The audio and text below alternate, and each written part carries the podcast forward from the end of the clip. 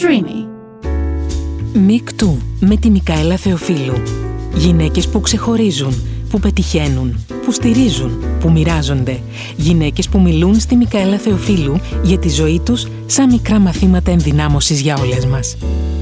Γεια σας, γεια σας λοιπόν και η σημερινή καλεσμένη του Μικτού είναι σχεδιάστρια μόδας, είναι μαμά, είναι πρόεδρος των Ελλήνων σχεδιαστών.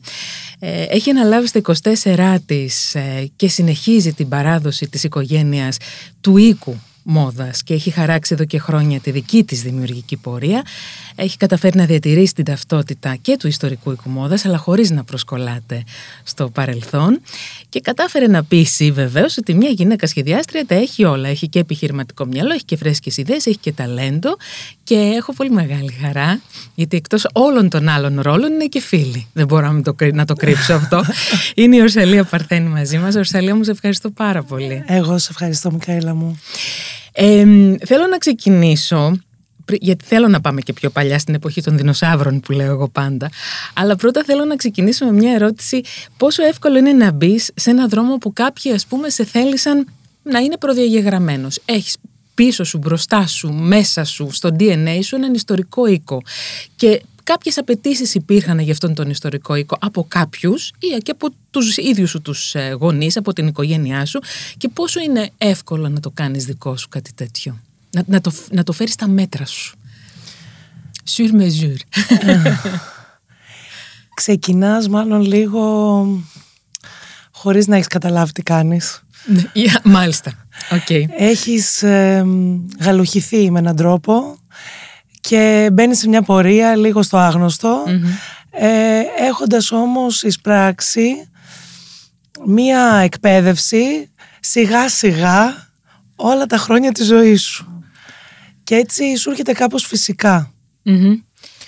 ε, στη δική μου περίπτωση με μια μικρή επανάσταση. Δεν ήθελα να το κάνω. Αυτό ήθελα να σε ρωτήσω. Ε, αλλά τελικά είχα φτιαχτεί για να το κάνω. ε, πώς είναι να ζεις με τον Δημήτρη Παρθένη, να είναι ο μπαμπάς σου, να ζεις σε μια τέτοια οικογένεια; Δεν ήταν σαν κορίτσι βασικά, ναι. Πρώτα απ' όλα δεν με αντιμετώπισες σαν κορίτσι. Μάλιστα. Με αντιμετώπισε ε, ως ε, έναν πολύ δυναμικό δεν το διαχώριζε το κορίτσι με το αγόρι, αν και ήταν παλαιών είχε μεγαλώσει σε μια οικογένεια με πολλά παιδιά και ήταν από τα μικρότερα αγόρια της οικογένειας και τα χαϊδεμένα και είχε μάθει ότι οι άντρες είναι πρώτοι. Αλλά στην περίπτωση τη δική μου, επειδή ήμουν μία και μοναδική, ε, το είχε προσπεράσει αυτό. Και σε αντιμετώπιζε σαν ε, έναν δυναμικό άνθρωπο από πολύ μικρή ηλικία, λοιπόν. Ναι. Και εσύ τι ήθελες να κάνεις στη ζωή σου, τι ήταν αυτό, αν, αν ας πούμε τώρα σε αφήνανε ελεύθερη στα 17 σου χρόνια, να επιλέξεις τι θες να κάνεις, τι θα ήθελες να κάνεις, τι, τι είχες στο μυαλό σου να κάνεις και τι θα έκανες τώρα; Δεν είχα αποφασίσει τι θα κάνω, μου άρεσε όμως πολύ η επιστήμη, ήμουν πολύ καλή στα μαθηματικά και στη φυσική και μου άρεσαν αυτά. Ε, Όμως, πρώτα απ' όλα ήθελα πάρα πολύ να φύγω από την Ελλάδα. Παρακάλεγα από τα 14 μου να φύγω, τελικά έφυγα στα 17. Γιατί θέλεις να φύγεις από την Ελλάδα; Ε, νομίζω μου ήταν βαριά η αναγνωρισιμότητα που εισέπρατε ο πατέρας μου εκείνη την εποχή. Μην ξεχνάμε ότι ήταν προϊδιωτική τηλεόρασης, εποχή μόνο με έντυπα ραδιόφωνο και δημόσιο ραδιόφωνο και τηλεόραση. Ε, και το να είσαι αναγνωρίσιμος εκείνη την εποχή ήταν κάτι πιο δύσκολο να συμβεί, αλλά πολύ πιο μεγάλο κατά κάποιο τρόπο. Και εγώ ως έφηβος δεν το εισέπρατα πάρα πολύ καλά, δεν μου άρεσε. Ε, Παρ' όλα αυτά και στην εποχή εκείνη είναι δύσκολο ένα κορίτσι να σηκωθεί να φύγει στα 17 του και να πάει στην άλλη μεριά του Ατλαντικού. Γιατί εκεί πήγες. Πώς το, καταρχάς πώς το αποφάσισες και κατά δεύτερον πόσο δύσκολο είναι κάτι τέτοιο, πώς, πώς επιβίωσες, πώς έζησες, πώς... Ε, Έκανα και... πολλές πρόβες. Έφευγα από 13 χρονών κάθε καλοκαίρι, πήγαινα σε summer camp ε, και στην Ευρώπη και στην Αμερική. Στην Αμερική πρωτοβρέθηκα στα 15 μου μου ήταν τόσο δυνατή αυτή η θέληση να, να φύγω που δεν με σταματούσε τίποτα. Και μάλιστα μην ξεχνάμε ότι ήταν μια εποχή που δεν ήταν εύκολη πληροφορία για να βρεθείς εκεί. Ακριβώς. Ε, οι γονείς μου δεν ασχοληθήκαν, τα έκανα όλα μόνοι μου και έφυγα. Τους παραγάλαγα μάλιστα να με στείλουν οικότροφο νωρίτερα και δεν με στέλνανε. Και τι σπούδασες στην Αμερική; Ε, εκεί με επηρέασε τελικά και σπούδασα ιστορικός τέχνης, γιατί νόμιζα ότι θα κάνω εμπόριο έργων τέχνης. Μάλιστα. Αλλά από τα μαθηματικά, δηλαδή το μαθηματικό μυαλό, πώς πήγε στην ιστορία τέχνης, τελικά το γονίδιο έγινε; Έκανα και οικονομικά και μαθηματικά τα πρώτα χρόνια εκεί. Μάλλον δεν μου τέριαζε ο τρόπος που διδάσκονταν. Κάτι με τράβηξε σε κάτι άλλο. Ε, ήταν και ένα πανεπιστήμιο πολύ ανοιχτό μυαλό. Κάναμε λίγο απ' όλα. Ε, εντάξει, και ήταν η Αμερική στο τέλος των 80s. Πω, πω, πολύ. Ήταν όλο... Και στις αρχές των 90s. Ναι, ναι, ναι. Ε, γυρίζεις λοιπόν στην Ελλάδα. Μετά από πόσα χρόνια; Μετά από 7. Μετά από 7 χρόνια. Με Μάλλον άλλη... γύρισα στα 6 Ναι. και ξανά έφυγα. Και μετά από μία άλλη νοοτροπία. Ποια άλλη κουλτούρα έχεις πάρει, έχεις, την έχεις φέρει μαζί σου, έναν άλλον αέρα; ναι, και... γιατί ήμουνα και στην Αγγλία τρία χρόνια μετά την Αμερική. Οπότε δύο κουλτούρες. Ναι. και πήρες λοιπόν όλη αυτή την κουλτούρα και την έφερες εδώ. Την έφερες, γύρισες μαζί της. Και είσαι πια 24. Ναι. Είσαι πια 24.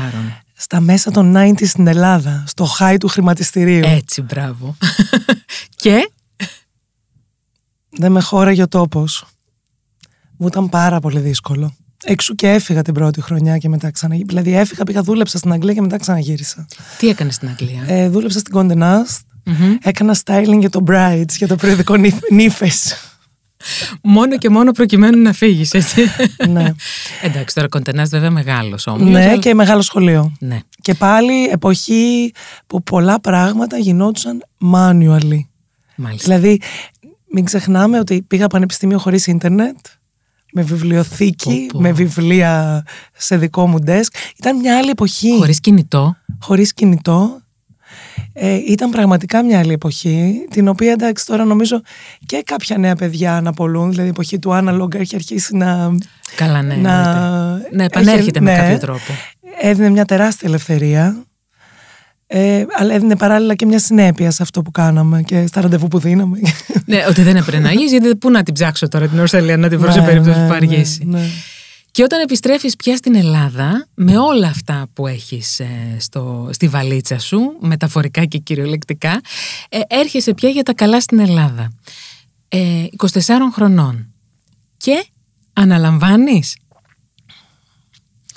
Αναλαμβάνω. Μάλιστα, αναλαμβάνεις τον Νίκο Παρθένης. Για αυτό, αυτό Ο Οίκος Παρθένης έγινε, έγινα και πατριάρχης της οικογένειας. Γιατί ήταν ένας οίκος ο οποίος ήταν όλη η οικογένεια μέσα, Μμμ. ε, δούλευε μέσα στην επιχείρηση και ξαφνικά ως μια νεαρή γυναίκα έπρεπε να γίνω αρχηγός αυτής της οικογένειας. Δεν ήταν εύκολο. Ε, Εδώ λοιπόν έρχομαι να σε ρωτήσω. Χρειάζεται και ανδρικά χαρακτηριστικά για να μπορείς να, να, να, να γίνεις leader, να γίνεις αρχηγός αυτής της οικογένειας; Ή είσαι όπως, είσαι, ή όπως ήσουν πάντα αυτό το πλάσμα, το κορίτσι, ε, το δυναμικό που αυτά τα χαρακτηριστικά του το έκαναν αρχηγό; Δηλαδή πήρες, ε, προσπάθησες να πάρεις και από τον μπαμπά σου κάποια στοιχεία ή αυτονομήθηκες και ως προσωπικότητα προκειμένου να φέρεις αυτό εις πέρας; Νομίζω έχω πάρει πολλά στοιχεία από εκείνον. Ναι. Ε, και δυστυχώς μάλλον τα κακά. Θέλω να μου τα απαριθμήσεις λίγο.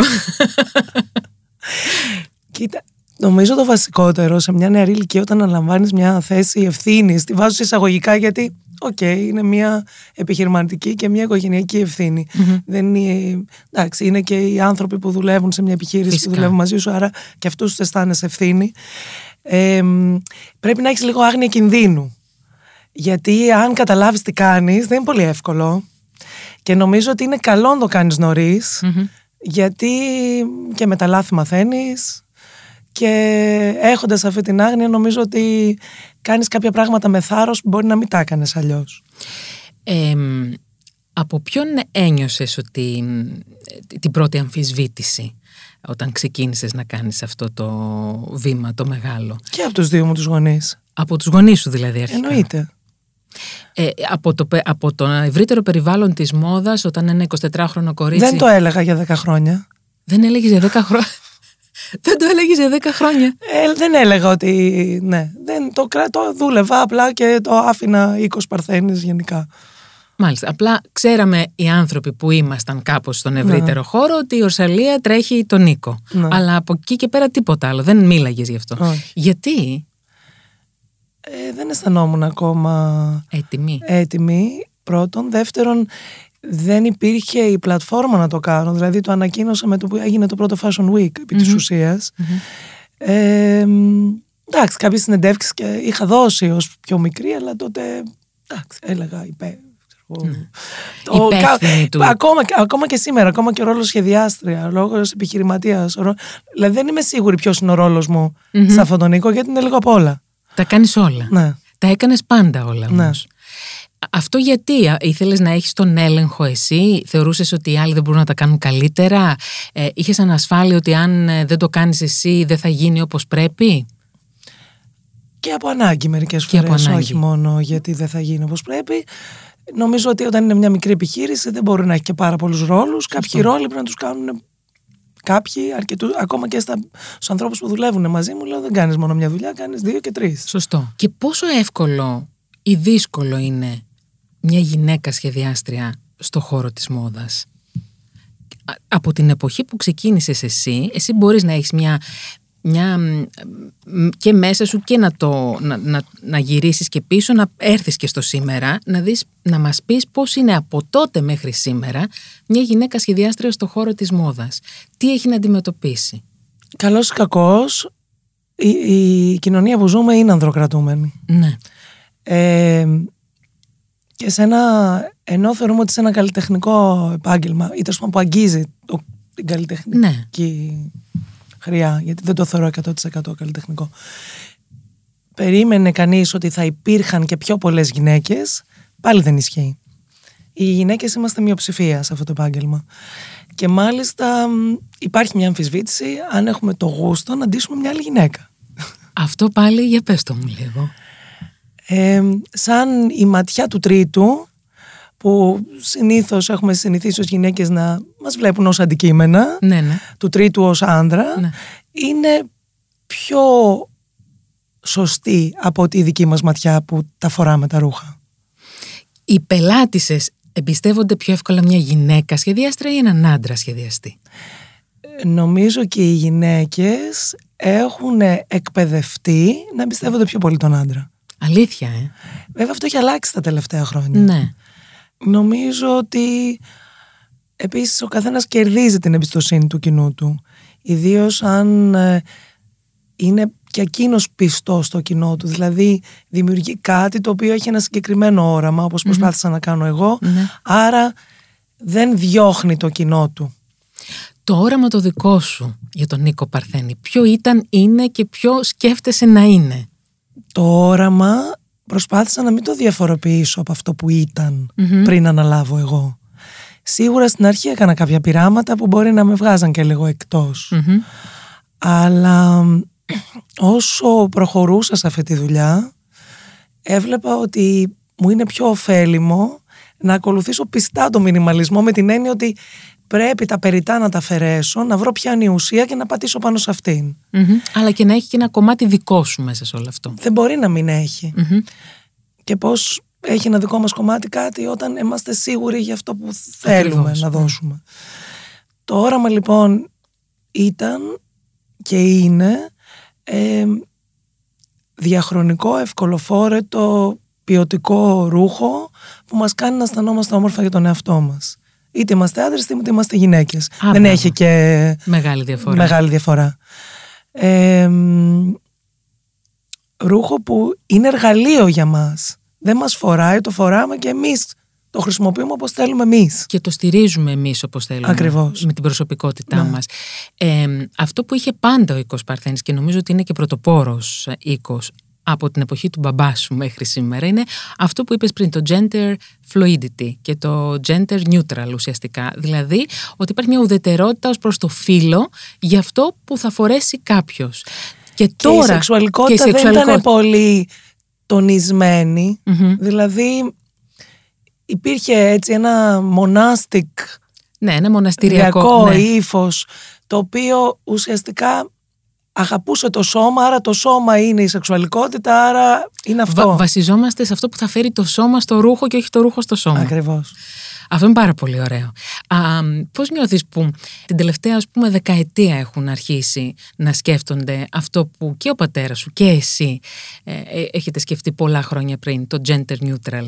Δηλαδή ότι ε, υπάρχει και πλέον υπάρχει και σαν κοινωνικό μήνυμα το ότι το, το φύλλο είναι κάτι πάρα πολύ, πολύ fluid, είναι κάτι το οποίο εσύ επιλέγεις, το κοινωνικό σου φύλλο που λέμε, σε σχέση με το βιολογικό φύλλο και εσείς αυτό το κάνατε πράξη πολύ νωρίς.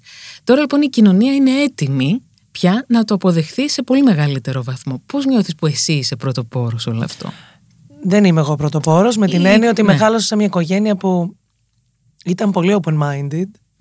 Ε, αυστηρή αλλά open-minded την ίδια στιγμή.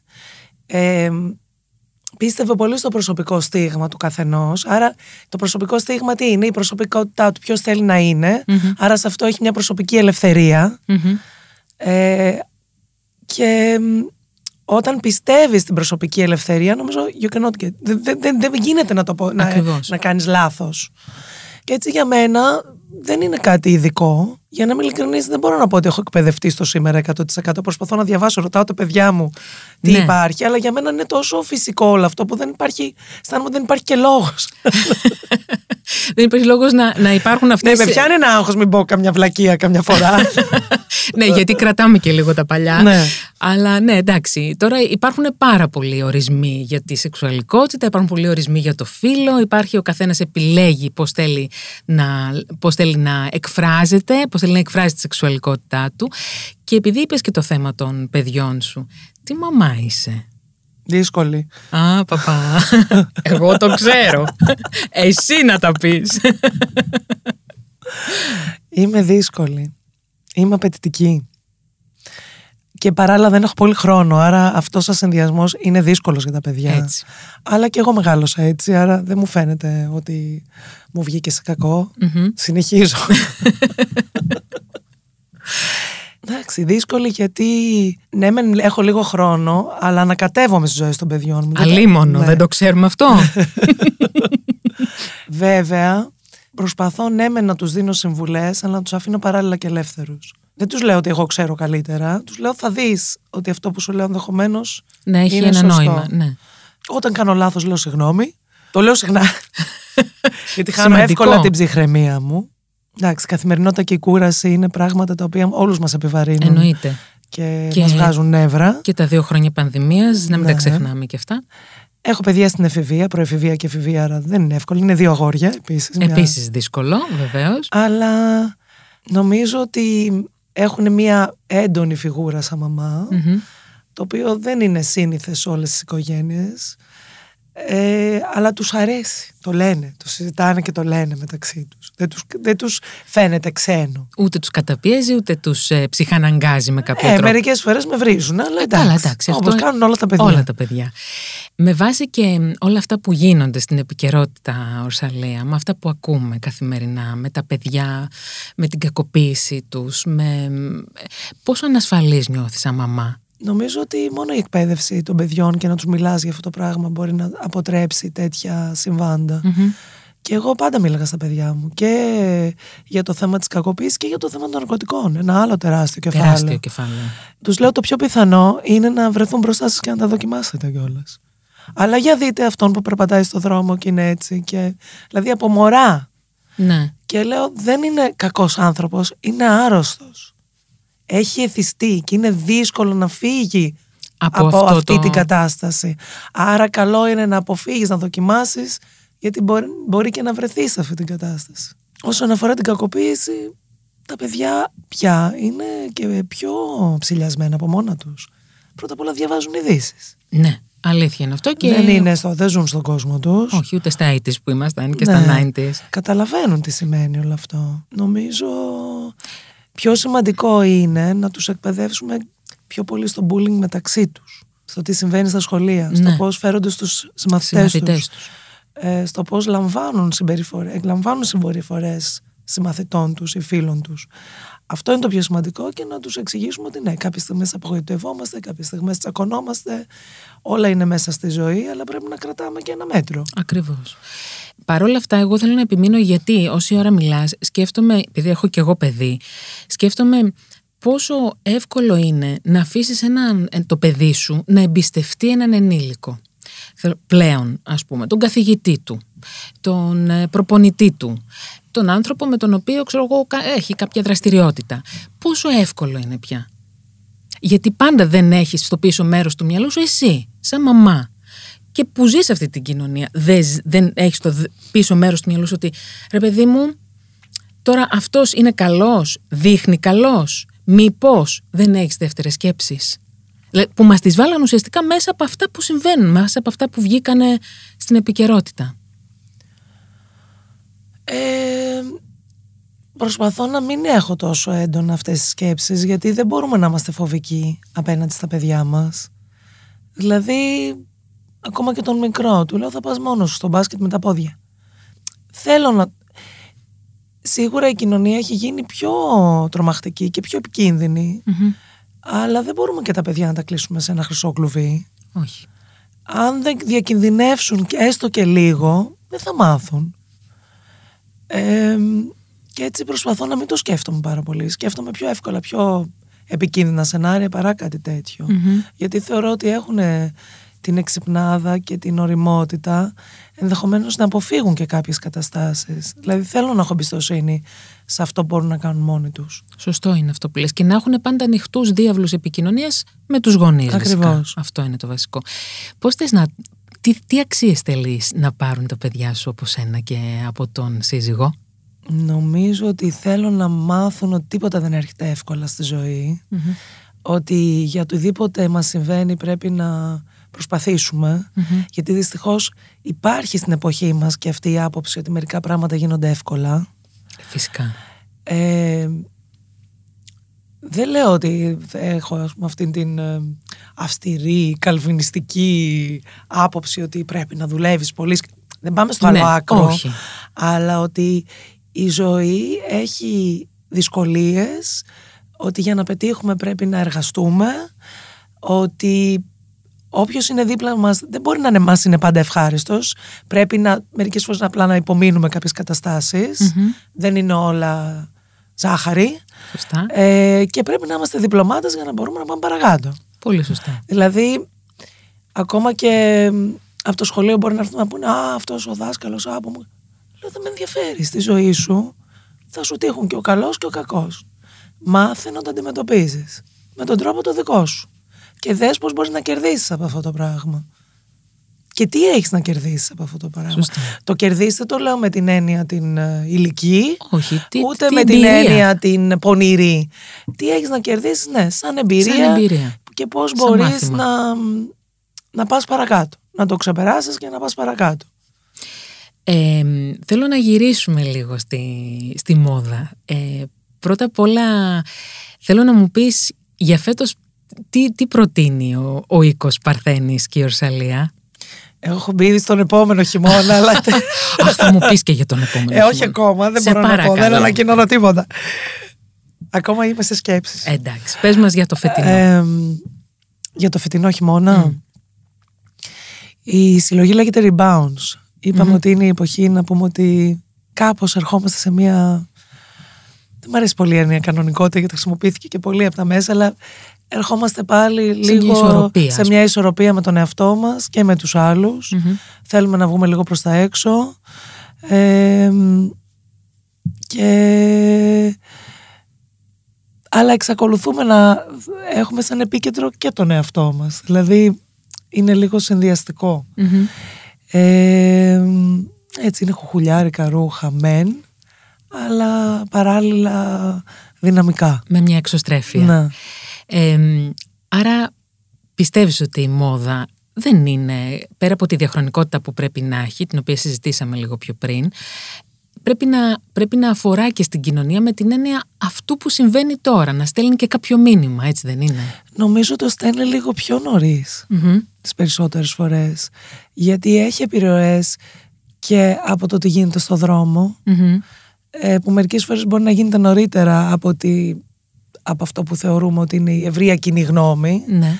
Μερικές φορές η μόδα εξού και έχει μια πρωτοπορία μέσα της, το λέει λίγο νωρίτερα. Το και πρέπει να το πει νωρίτερα γιατί τα ετοιμάζει ένα χρόνο πριν. Σωστά. Το, το λέει από, ξεκινώντας η έμπνευση από πού ξεκινάει; Από το δρόμο μπροστά μέσα, από το μυαλό του σχεδιαστή μπροστά τα έξω. Πώς είναι η έμπνευση ενός σχεδιαστή; Νομίζω είναι και τα δύο. Είναι λίγο το αυγό και κότα, όπως ναι, είναι ναι. και, και, τα περισσότερα πράγματα. Νομίζω είναι και τα δύο. Ε, Δυστυχώς, βέβαια, στην εποχή μας και επειδή και στη συγκεκριμένη περίπτωση, στη δική μου, είναι πολύ σημαντική η πρώτη η εποχή μας έχει δημιουργήσει δυσκολίες με τις πρώτες ύλες, άρα ναι. ξεκινάμε και από αυτό. Σωστά. Ε, από πού, τι υλικά μπορούμε να χρησιμοποιήσουμε για να φτιάξουμε αυτό που έχουμε σκεφτεί. Δεν έχουμε άπειρες επιλογές πια. Ναι.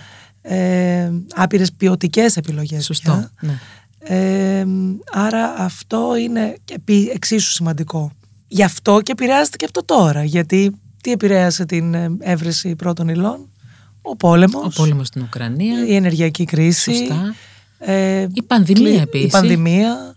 Αλλαγή ρυθμού. Δηλαδή τώρα πάλι τρέχουμε την ψυχή στο στόμα να προλάβουμε τη σεζόν. Κάναμε μια παύση πολύ απότομη. Τραβήξαμε τα φρένα όταν ξεκίνησε η πανδημία και άντε να ξαναβρεις το ρυθμό σου να μπορείς να κάνεις τα πράγματα όπως τα έκανες προ-πανδημίας. Προ-πανδημίας. Ε, ποια είναι η γυναίκα σου με την η γυναίκα της Ορσαλίας Παρθένη, της σχεδιάστριας; Ε, πώς θες να είναι η γυναίκα, πώς την έχεις φανταστεί; Θέλω να είναι αυτή που θέλει να είναι. Τελεία. Αυτό, δηλαδή να είναι πραγματικά τα θέλω της. Αυτή είναι η γυναίκα που έχω φανταστεί και να μπορεί να με τα ρούχα της να, να ισορροπεί και να δίνει προς τα έξω την καλύτερη εκδοχή του εαυτού της αλλά του εαυτού της, όχι την καλύτερη εκδοχή που έχουν φανταστεί οι άλλοι. Οι άλλοι και οι άντρες για αυτήν. Εντάξει, οι άντρες, οι γυναίκες, οι άλλοι. Οι γιατί άλλοι. Σωστό. π.χ. στον επαγγελματικό χώρο οι συνάδελφοι μπορεί να είναι άντρες, γυναίκες. Σωστά. Και για να επιβληθείς σε ένα επάγγελμα, έχεις να κάνεις και με άντρες και με γυναίκες. Πάρα πολύ σωστά. Ε, και ως επιχειρηματίας, επειδή μας ακούνε και γυναίκες που πιθανόν να θέλουν τώρα να στήσουν τη δική τους εταιρεία, τη δική τους επιχείρηση, έχεις κάποια tips που θέλεις να δώσεις; Νομίζω ότι θέλει πολύ προσεκτικά βήματα, ιδίως το σημερα Έχουμε στην Ελλάδα μία τάση, όχι μόνο σήμερα, από το παρελθόν, λίγο ατομικιστική και θέλουμε να κάνουμε πράγματα μόνοι μας. Εξού και είμαστε δυνατοί στο να είμαστε entrepreneurs, σαν λαος Και επίσης και οι γυναίκες το έχουν αρκετά έντονα αυτό. Έχουμε αρκετά παραδείγματα πετυχημένων γυναικών. Πλέον. Πλέον. Ε, αλλά νομίζω ότι πρέπει λίγο να βλέπουμε και το συλλογικό. Δηλαδή δεν είναι επιλογή να κάνουμε μια επιχείρηση μόνοι μας γιατί δεν αντέχουμε να δουλεύουμε με άλλους π.χ. Πολλοί το κάνουν γι' αυτό. Σωστά. Ότι είναι μια διέξοδος. Είναι μια διέξοδος, θα πάρω τις αποφάσεις μόνος μου και θα δουλέψω μόνος μου. OK, okay. και όπου με βγάλει. Ναι. Με ένα ρίσκο δηλαδή. Νομίζω ότι αυτό είναι λίγο επιπόλαιο να το κάνουμε Και επίσης νομίζουμε ότι αν έχουμε ένα κεφάλαιο στα χέρια μας ή μπορούμε να το βρούμε, είναι εύκολο να στήσουμε μια επιχείρηση. Ε, δεν είναι. Όχι. Θέλει προσεκτικά. Θέλει προσεκτικά βήματα θέλει να εμπιστευτούμε αρκετούς ανθρώπους γύρω μας και να, για να πάρουμε σωστές αποφάσεις. Πολλές επιχειρήσεις δεν βλέπουν την τριετία μπροστά, λένε τι θα κάνω στους έξι μήνες, θα κάνω... Δηλαδή θέλουν και ένα προγραμματισμό. Εγώ δεν είμαι καλή στον προγραμματισμό και την έχω πατήσει αρκετές Δεν θεωρώ ότι είναι από τα φόρτε μου. Ναι. Αλλά όσο μεγαλώνω βλέπω ότι είναι πάρα πολύ σημαντικός. Βέβαια, θέλει και τα δύο. Θέλει να μπορείς να παρεκκλίνεις και από το πρόγραμμα και να παίρνεις και αποφάσεις της στιγμής. στιγμής γρήγορα και... γρήγορες χωρίς, να, χωρίς φόβο μερικές φορές. Ναι, ναι, ναι. Δεν μπορούμε να είμαστε και 100% επιφυλακτικοι Θέλει λίγο συνδυασμό και των δύο. Τον σεξισμό μεταξύ γυναικών και ανδρών, μάλλον ανδρών προς τις γυναίκες επιχειρηματίες, τον έχεις βιώσει εσύ; Άντε τώρα αυτή είναι η γυναίκα πόσο καλά μπορεί να πάει μια επιχείρηση μαζί της. Το έχεις ακούσει αυτό, το έχεις δει σε φίλες σου αντίστοιχες επιχειρηματίες να συμβαίνει; Ε, κοίτα, εγώ χρησιμοποιώ τη θηλυκότητά μου στο επιχειρήν. Δεν, δεν την. Ε, δεν προσπαθώ να την κρύψω. Και νομίζω οι περισσότερες γυναίκες επιχειρηματίες που είναι πετυχημένες τι χρησιμοποιούν σαν εργαλείο. Αυτό δεν το λέω με έναν τρόπο ότι χρησιμοποιώ ως ε, θέλχητρο. Όχι. Αλλά είναι ένα κομμάτι αυτό που κάνω εγώ. Δεν μπορώ να το κάνω διαφορετικά. Δεν μπορώ να προσπαθήσω να παρουσιάσω τον εαυτό μου ως άνδρα για να Αρέσω στους, αρέσω ή να στου- ταυτιστώ του- στους τραπεζίτες ή ε, στους συνεργάτες. στους συνεργάτες μου ή στους αντιπάλους μου. Ή σε Ξέρω, όποιον. σε οποιονδήποτε. Είμαι γυναίκα, δεν μπορώ να είμαι κάτι άλλο. Μμμ. Άρα δεν θεωρώ ότι το εισπράττω γιατί εγώ έχω το δικό μου, τη δική μου σκέψη και όραμα και λίγο το αγνώ επίσης. Δεν με ενδιαφέρει. Και πολύ καλά κάνεις. Θα κλείσουμε με την εξής ερώτηση. Αγαπάς τις γυναίκες εσύ; Πολύ. Πολύ. Θεωρώ ότι πρώτα απ' όλα έχω άντρες φίλους, αλλά έχω και πολλές γυναίκες φίλες. Οι γυναίκες μου αρέσουν γιατί νομίζω ότι έχουν πιο πολύ πλευρές προσωπικότητες από τους άντρες. Οι άντρες είναι λίγο πιο μονόδρομος. Ε, εξού και οι σχέσεις γυναικών μεταξύ τους μερικές φορές είναι και πιο δύσκολες. Είναι πιο δύσκολες, αλλά όταν είναι σχέσεις, είναι σχέσεις ζωής. Αυτό ισχύει. Εγώ πήγαινα μια ζωή σε θηλαίων σχολεία. Ήμουν η τελευταία θηλαίων τάξη σε όλα τα σχολεία που πήγα. Δεν ήταν εύκολη η ύπαρξη. Όχι. Ε, αλλά έμαθα να αγαπάω τις γυναίκες και να τις θαυμάζω. Ορσαλία, σε ευχαριστώ πάρα πολύ. Πάρα πολύ. Εγώ ευχαριστώ. Και εγώ σε θαυμάζω. Ξέρεις ότι είναι αμφίδρομο. και θα τα πούμε για καφέ έξω. Εντάξει. Φιλιά. Φιλάκι.